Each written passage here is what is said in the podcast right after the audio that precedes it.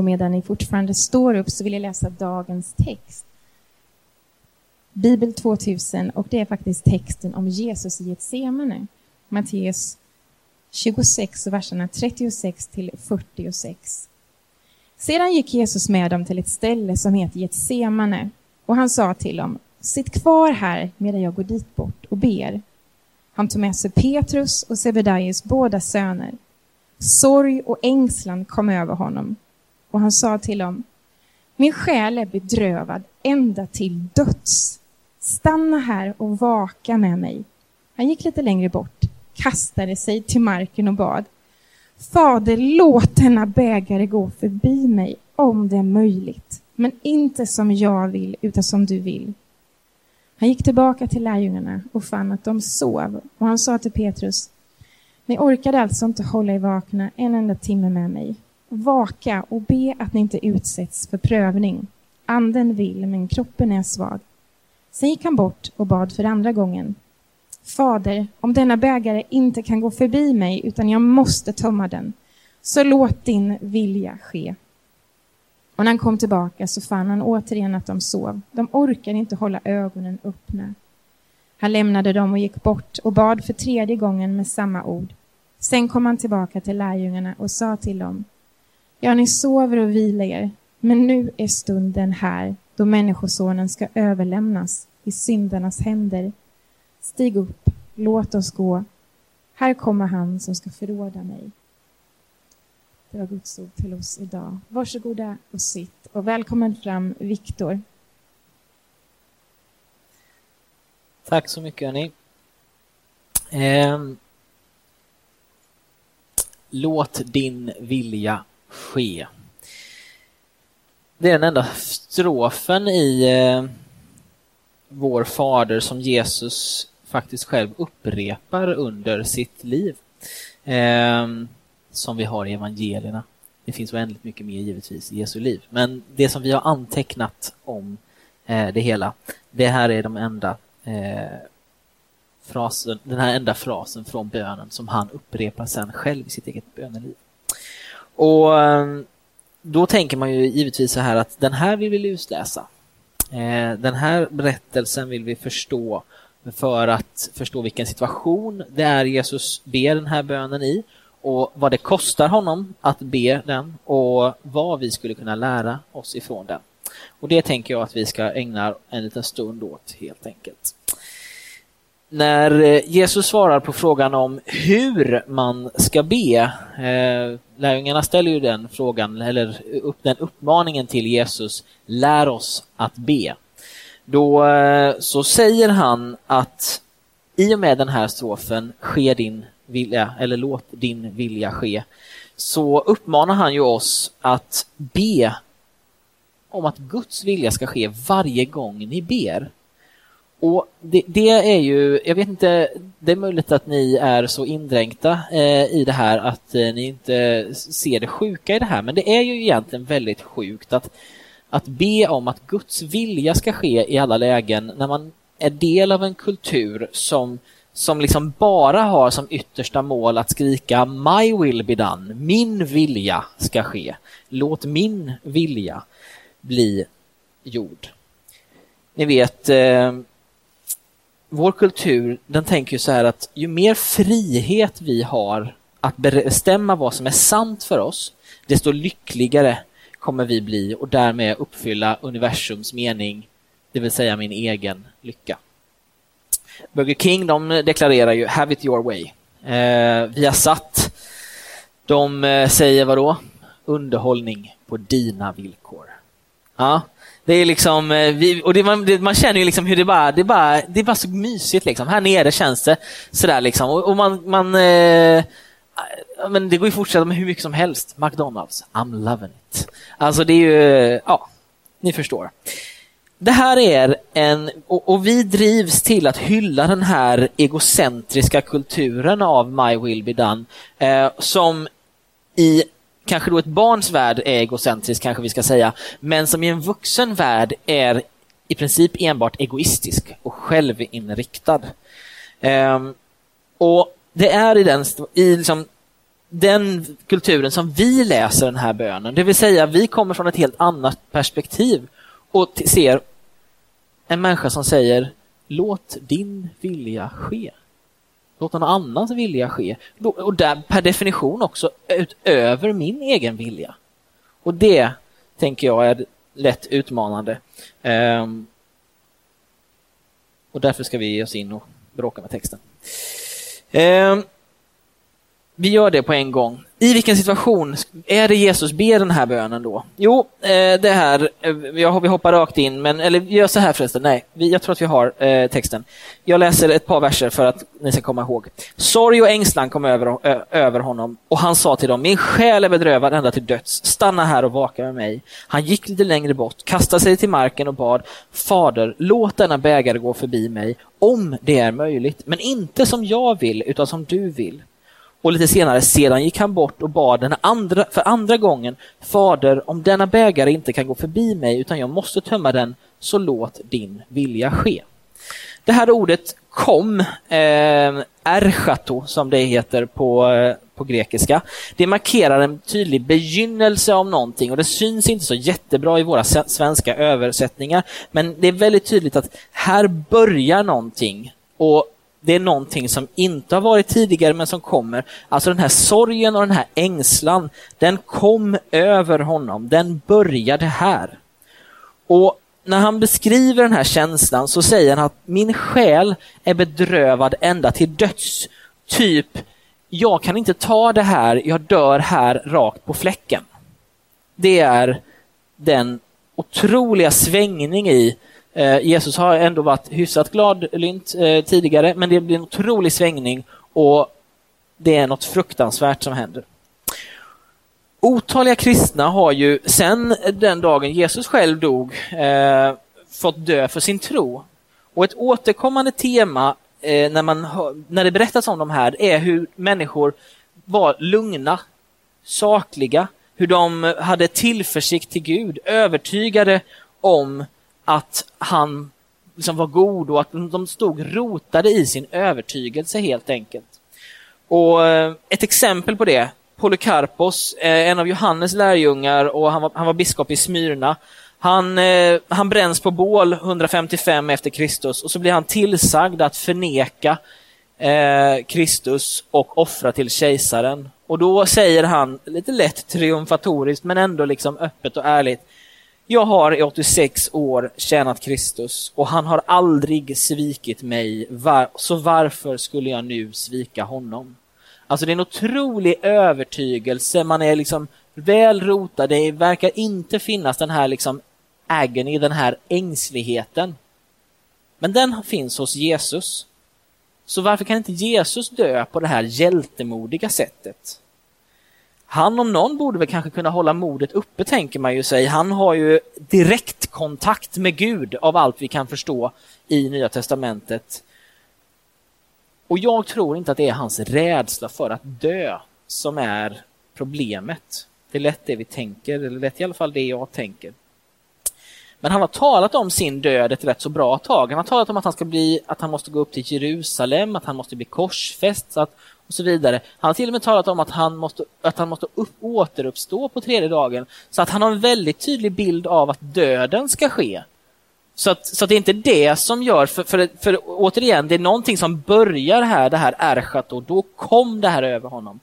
Och Saken är den att Jesu död är unik. Den är inte lik någon annans. Och Därför kan vi inte jämföra den med Polycarpos eller någon av alla andra miljontals martyrer.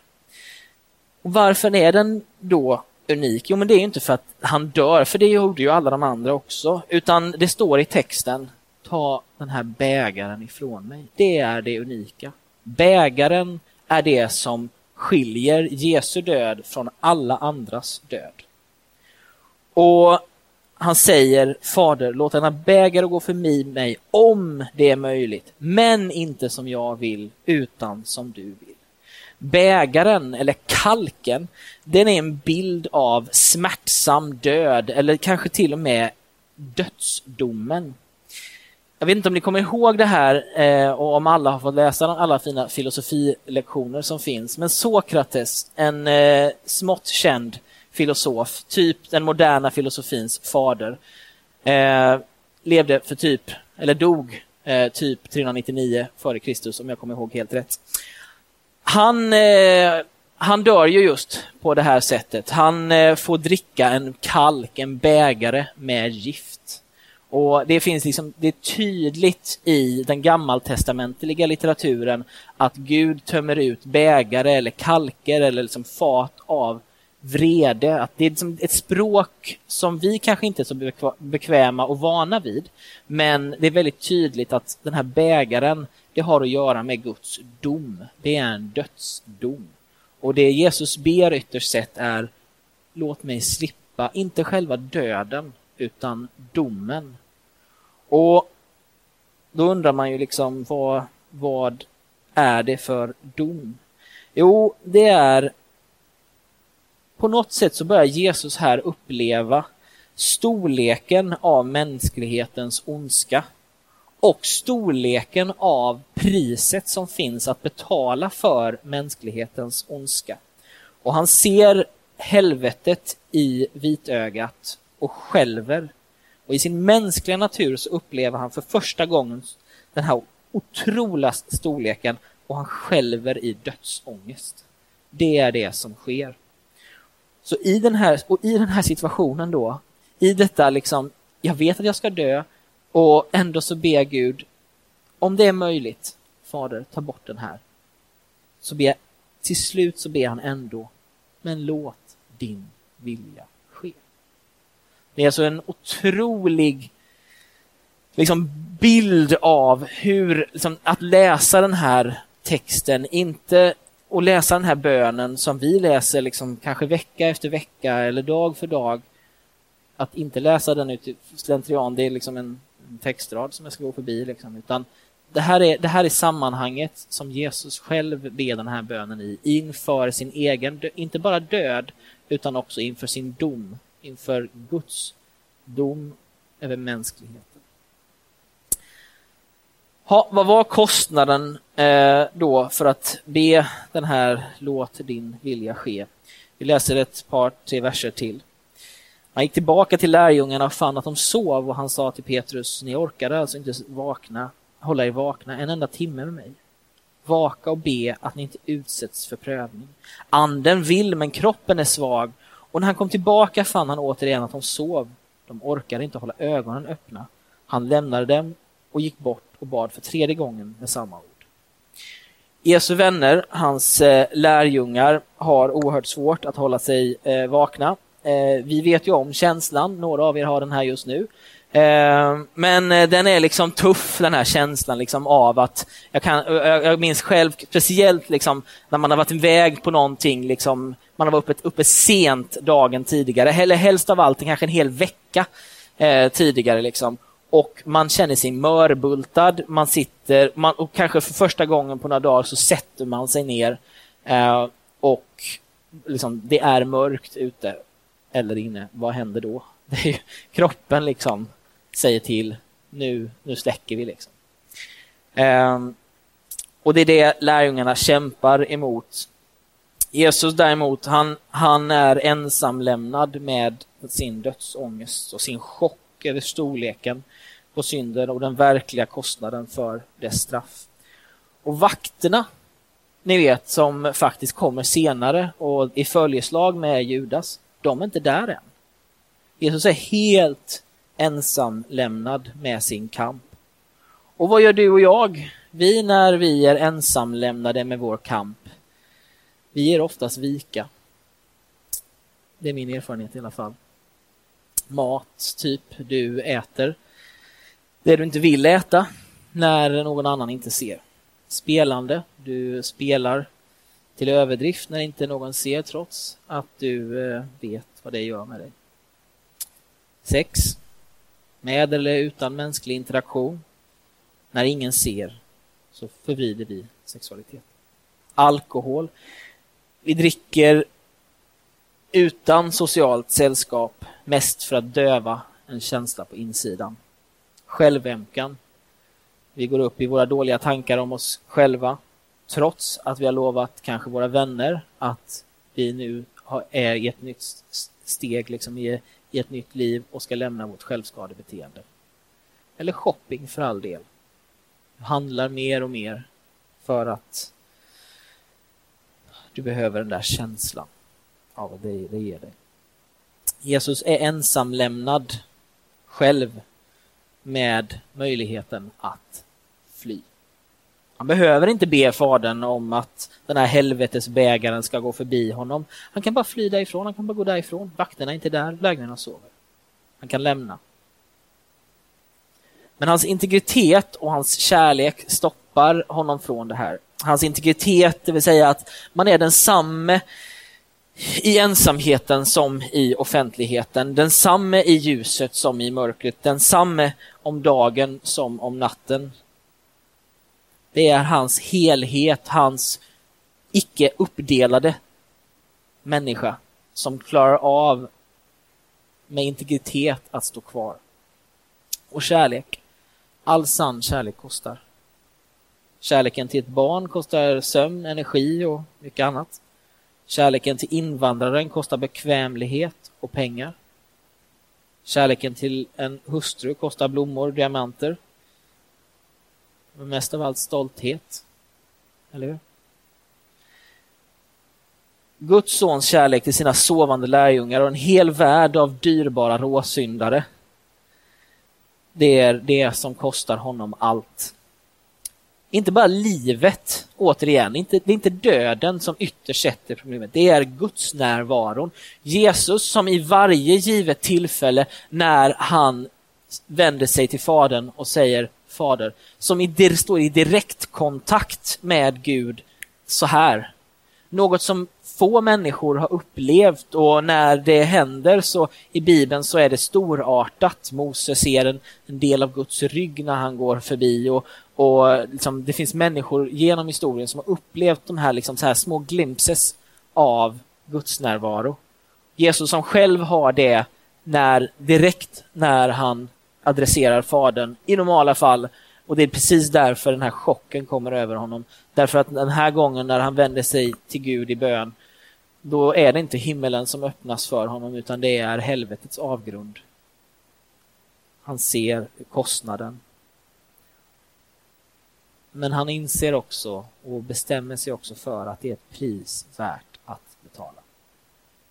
Om inte Jesus erfor den här upplevelsen innan han blev tillfångatagen, innan han var fastnaglad på korset, vem hade då av oss kunnat säga huruvida han var ett frivilligt eller ovetandes offer?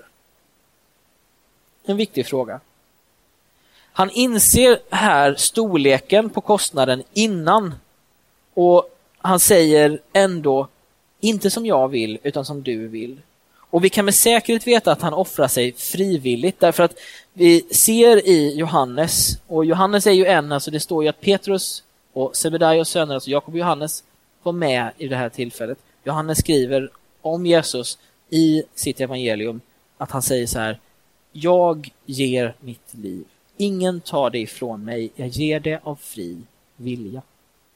Han möter inte döden och dricker inte dödsbägaren med ovisshet, oförstånd eller ytterst sett ovilja. Han möter den till slut med stadighet, integritet och himlastormande kärlek till en mänsklighet i desperat behov av hans närhet.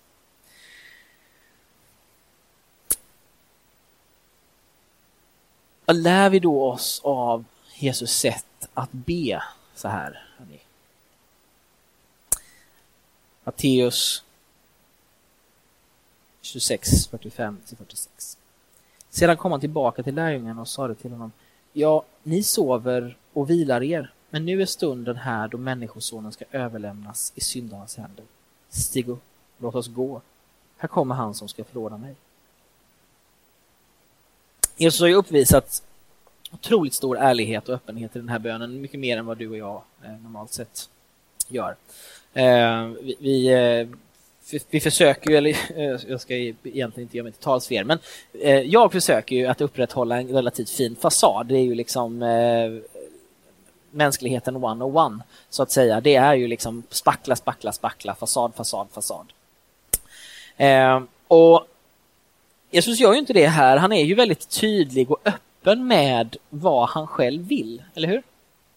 Och, och här är ju vi eh, ibland är vi ju lite ovana vid det här kanske. Det kanske, det, det kanske rent av så att du har läst den här texten tidigare och känner lite sådär att det är lite olustigt. Alltså varför vill Gud inte? Varför vill Jesus inte? Alltså han, han, liksom, han vill ju bort från det här och ändå väljer han det. Alltså man, man, och det tycker jag för mig är det liksom den, här, den här vackra bilden av att Jesus själv har en tydlig känsla inför, en tydlig liksom bestämd uppfattning om det här som ska hända. Och ändå så bestämmer han sig för att låta Guds vilja ske. Så det är ju en, eh, en dubbelhet som, som vi skulle må gott av att alla ha. Alltså dubbelheten av att klara av att säga till Gud hur det känns, hur det är, hur eh, liksom, livet känns piss, hur det känns som att han inte finns, hur det känns som att han inte är närvarande, hur tvivlen är liksom gigantiska, hur eh, liksom, allt det där. Och samtidigt i övertygelse följa, trots mina tvivel. Att, att inte göra våld på sig själv är så långt att man förnekar sina känslor och förnekar sin mänsklighet. Idiotiskt, det kommer kväva dig, det kommer göra att du Eh, liksom spring, eh, springer runt och är liksom till slut en av de där som, som känner att Gud alltså har förgripit sig på mig. Utan istället säga som det är, men ändå säga jag vill ändå följa dig, jag vill ändå göra din vilja, ske din vilja. Låt din vilja ske.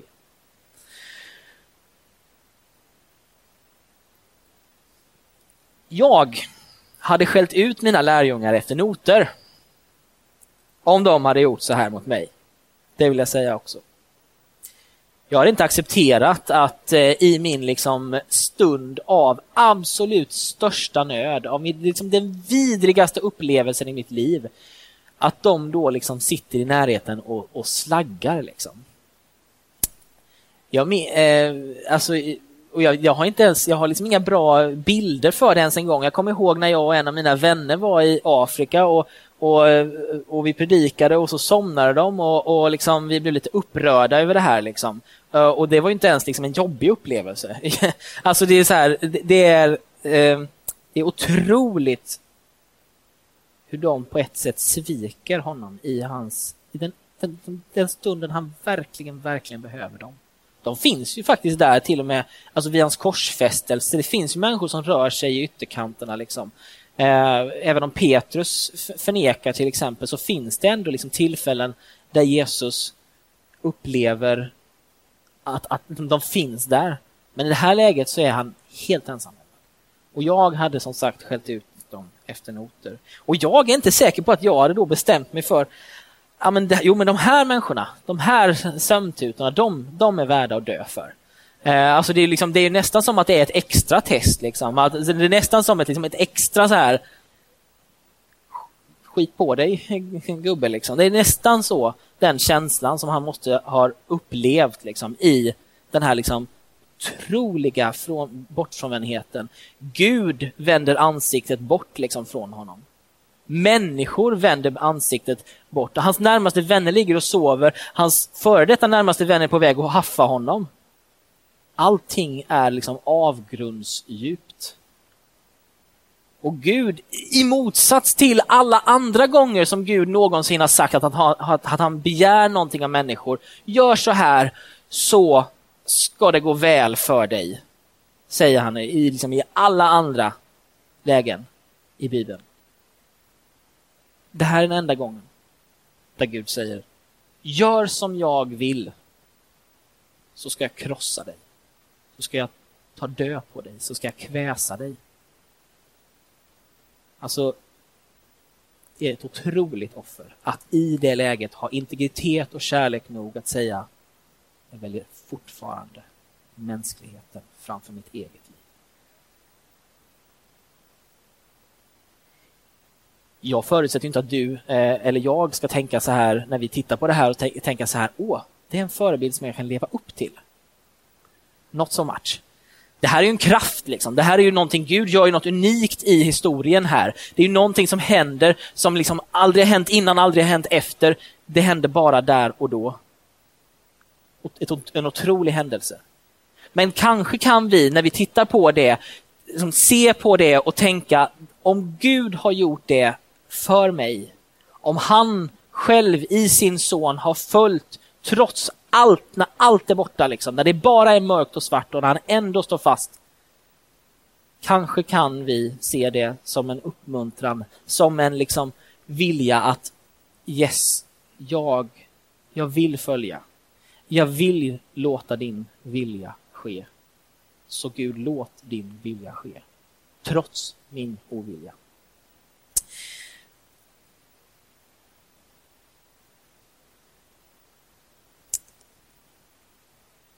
Han är ju inte som mig. Det är det som är så skönt. Han kommer tillbaka till, till lärjungarna och så säger han kom, låt oss gå. Nästan som att han säger kom, låt oss gå. Jag, jag, jag måste till korset för er skull. Jag måste uthärda långt mer än vad ni förstår för er skull. I en värld som ropar låt min vilja ske så visar Jesus själv det bästa av, det kanske största offer, det största, för, den största liksom förebilden på lydnad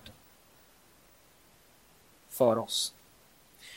Och kanske är det i ljuset av, av det som vi nu då vågar blotta våra innersta känslor, våra tankar inför Gud. Och kanske är det med hjälp av det här som vi kan förstå att Gud kommer aldrig förgripa sig på oss. Så att vi skulle bli hans marionettdockor för sina syften. Han gör inte det ens på sin egen son. Inte ens, liksom, inte ens en del av gudomen själv avkrävs lydnad, utan ombes lyda. Och Jesus gör det. Men ändå, Gud har ju en vilja, eller hur? Alltså det är ju inte så att vi nu kan avfärda och säga så här, ja men då, då går vi och gör vår egen vilja. Nej men det är snarare så att Gud har en väldigt tydlig vilja och att den viljan är i många fall tydlig för våra liv. Vi hittar ju massa ursäkter för det här och, och, och liksom kommer på att eh, ja, vi måste be om huruvida Gud vill att vi ska flytta dit eller dit och köpa det här och det här huset och, och sådär. Och han, saker som han säkert är jätteintresserad av. Men han har ju gett oss liksom en miljon grejer att göra eh, som, som vi liksom negligerar och säger nej tack. Eh, han har ju en vilja. Och utmaningen blir ju liksom att i, i ljuset av det här klara av att välja det ibland på bekostnad av min vilja så att till slut min vilja kan bli hans vilja. Eller snarare hans vilja bli min vilja. Det är ju utmaningen. Hörrni, det har ju varit eh, alla helgona den här helgen. Det innebär ju olika för oss. Eh, bakgrunden är ju liksom högtidhållandet av människor som gått före ut ur den här tiden och in i det eviga livet som eh, låtit Guds vilja ske i deras liv. Och även, eh, liksom, även när vi hamnar liksom i, i, eh, i ansiktet på liksom eh, Halloween liksom, eller hall och vin som jag såg någon la upp på Facebook, liksom någon som satt och pimplade vin i hallen. Eh, eller hallå vin, Eh, en av mina kollegor som, som är helt enkelt hej vin. Eh, alltså även om det, det är liksom hela den, hela den kulturen kring det eh, finns så har ju även den liksom All Hallows Eve eh, en tydlig bakgrund liksom i eh, den här, liksom det här högtidhållandet av människor som gått ur tiden före oss och in i det eviga livet. Hebreerbrevets författare skriver så här Tänk på alla era ledare som har förkunnat Guds ord för er. Se på vad deras liv förde fram och ta till er äh, och, och, fram till och ta efter deras tro. Jag tänker på min farfar som skulle blivit 85 år igår men som fick sluta sina dagar här på jorden eh, ett antal år för tidigt eh, min känsla. tänker på hans brinnande iver att eh, förkunna Guds ord och att aldrig ge upp på människor för att Gud själv aldrig gav upp på honom. Tänk också på Malin, en av mina allt för många vänner som fått sluta sina dagar i väldigt unga år. Jag tänker på hennes hjärtliga teaterkärlek som hon använde till Guds ära. Så tänker jag också på den tragiska dagen när jag och ett antal vänner stod och vinschade ner henne till sin sista vila. Och så tänker jag på eh, Per, min farbror, som eh, för två år sedan morgon fick sluta sina dagar mitt i livet. Jag tänker på hans underfundighet och så tänker jag på hans troliga liksom, trofasthet i tjänandet av församlingen. Vi hanterar ju inte döden, den hanterar ju oss. Men Gud hanterar den. Han dör själv i alla människors ställe för att evigt utplåna dess konsekvens, nämligen åtskillnaden från Gud. Och han ger hopp om ett evigt liv i gemenskap med honom och med alla troende genom alla tider. Jesus möter helvetet ansikte mot ansikte med full förståelse om vad det innebär. Han gör det och skälver i dödsångest. Men i valet mellan sitt eget liv och mänsklighetens så finns inget annat än just mänsklighetens. Du är frälst därför att han följde Guds vilja och därmed har gjort något unikt för dig. Men han är också den största förebilden i vad det är att göra Guds vilja i kärlek och lydnad. Så må vi också finna stöd i vår livskamp så att vi mer och mer låter Guds vilja ske i våra liv. Ska vi be tillsammans?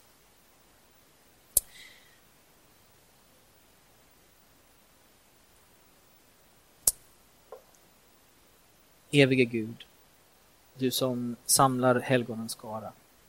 Låt deras förebild väcka oss till ett heligt liv. Så att vi inte bara firar deras minne utan också följer dem i tro och goda gärningar. Påminn oss om vad det är att låta göra din vilja. När vi så ofta ber, låt din vilja ske. Öka vår tacksamhet för ditt frivilliga offer och inspirera oss till att älska och lyda som du gjorde genom din son Jesus Kristus, vår Herre, som lever och verkar med dig och den heliga Ande från evighet till evighet.